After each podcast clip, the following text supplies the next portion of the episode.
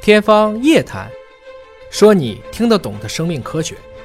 欢迎各位关注我们今天的节目，我是向飞，为您请到的是华大基因的 CEO 尹烨老师。尹烨老师好，小飞同学好，又到了我们的互动问答的时间啊！今天很特别，今天呢有奖品要送给大家，就是尹烨老师的新书《生命密码》，恭喜上市啦！星座不会杀我们吧？哎，这这个书要请尹烨老师签名再送，好不好？ 可以啊啊，这是应该的。咱因们为咱们送多少本儿？一周五本儿，一周五本连儿续五周那好，我的天哪！啊，可以。啊，那今天就送五本书。好啊，这个大家呢可以在我们这个节目下面留言，说一说呢您听我们《天方夜谭》节目这么长时间了，您的一些真实的感受和感想。我们根据您的这个真实的想法，我们来抽取，好不好？可以啊，那那您得给我们介绍介绍这个《生命密码》这本书啊，这个书是个什么样的书啊？内容是怎么样的呀？其实就是《天方夜谭》的纸质版。啊，因为已经有无数的朋友在各种渠道下留言呐、说能不能有本书啊？因为很多人说听着虽然也过瘾，但是你这不好查呀。嗯，想起个什么知识到哪去翻呢？后来我们就跟中信出版社一起啊，他们对这个也感兴趣，我们就写了这个叫《生命密码》。嗯，有四十八个故事。那么这四十八个故事呢，其实涵盖了方方面面了，既有未来的科学，也有基因带来的一些疾病，有生命的美丽，还有一些生命的演化。嗯，其实四个大的章节，当时取的就是四种碱基 ATCG。嗯，然后每一个都放了十二期节目。应该说整个这个书还是一个匠心之作吧，嗯从设计啊。里边的每一张图片其实也都是原创的，不管是摄影或者是找插画师。据说还有你亲自拍的很多照片呃，。是这样的， 可惜就是这个插图太小，啊体现不出来摄影 水平。啊嗯是，呃，那如果想得到这本书的话呢，可以在我们节目下面来留言，当然也可以呢，按照我们今天的主题，因为是互动问答嘛，嗯呃，您有哪些想要问野老师的问题，也可以在我们节目下面来留言了。那好，我们进入到第一个问题，有一位叫李东涛的朋友询问啊，说一直在关注我们的节目，他的困惑是他是遗传视网膜色素变性。医生说没得治了。那么，请问在基因的层面上能够治疗吗？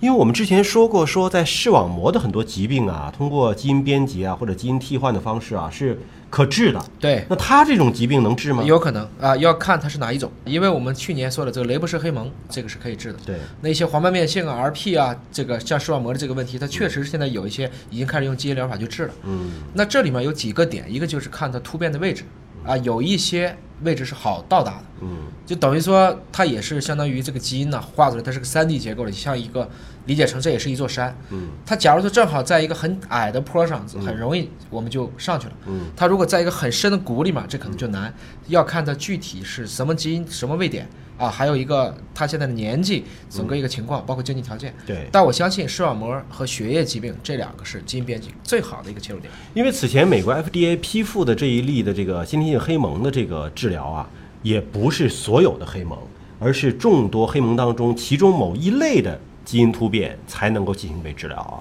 所以说，您说的这个视网膜的这个色素变性，可能还要再仔细的分，也要再看现在科研的一个进展的程度。没错但确实是希望是非常大的。没错啊这类疾病，呃，用基因疗法是很可能把它治愈的。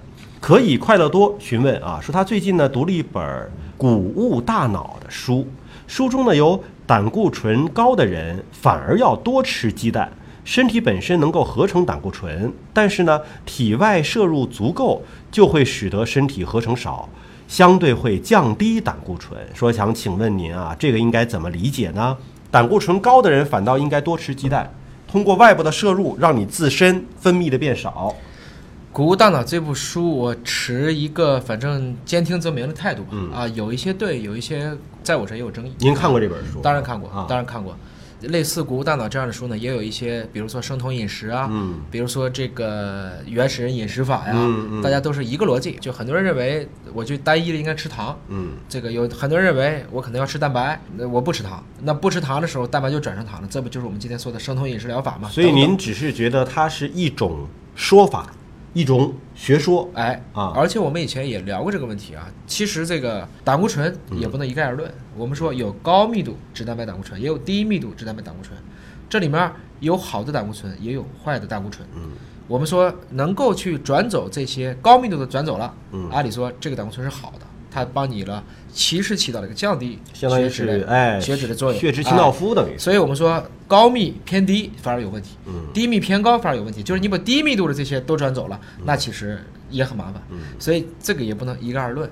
整体来讲，关于胆固醇、糖，大家可能对蛋白现在稍微好一些，嗯就到底是这个血糖和这个血脂谁影响健康更多这件事情，阴谋论，各种科学杂志啊，我们说正道的、邪道的、歪道的，大家已经说了很多年，观点也各不相同，各不相同。嗯各不相同整体来讲，我依然坚持先从均衡营养。嗯再到精准营养，配合运动，这个来看应该是最合理的。对我们单纯想通过只是调节一下食谱，想达到某一种这个效果的话，嗯在我来看，有可能过了这一段以后，反弹的这个力度可能会更大。嗯，也是希望您还是综合各个方面的因素来看啊，不要单一的去看待这个问题了啊。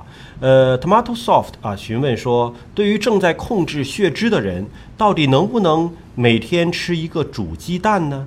血脂跟煮鸡蛋，这又是一个胆固醇的问题吧？是不是？你比如说煮鸡蛋，鸡蛋我们先把它拆一下，鸡蛋首先是优质蛋白，但是蛋黄和蛋白又不一样。嗯对你蛋黄主要以磷脂为主，这部分是容易转化成胆固醇的。那么蛋白主要是蛋白质为主，蛋白质其实如果说它不是说一天吃那么五六个鸡蛋，就吃一个煮鸡蛋，当然它同时吃不吃别的，所以要看它综合的摄入到底是多少嗯对，而不是单纯的看是不是光吃了个鸡蛋的问题。就你吃了鸡蛋，你还吃了一大堆别的胆固醇和蛋白质，对吧？ 那么遗憾是吗每天就不吃煮鸡蛋了，然后每啊天改吃二两红烧 肉，这一回事儿啊。所以还要看综合的食谱了啊。好了，那今天的互动问答到这里就告一个段落了。如果您有更多的问题想要提，可以在我们的网络节目下面留言，也可以关注“尹哥聊基因”的微信公众号留言，我们也能够看得到，会定期的为您解答。那么下期节目时间我们再会。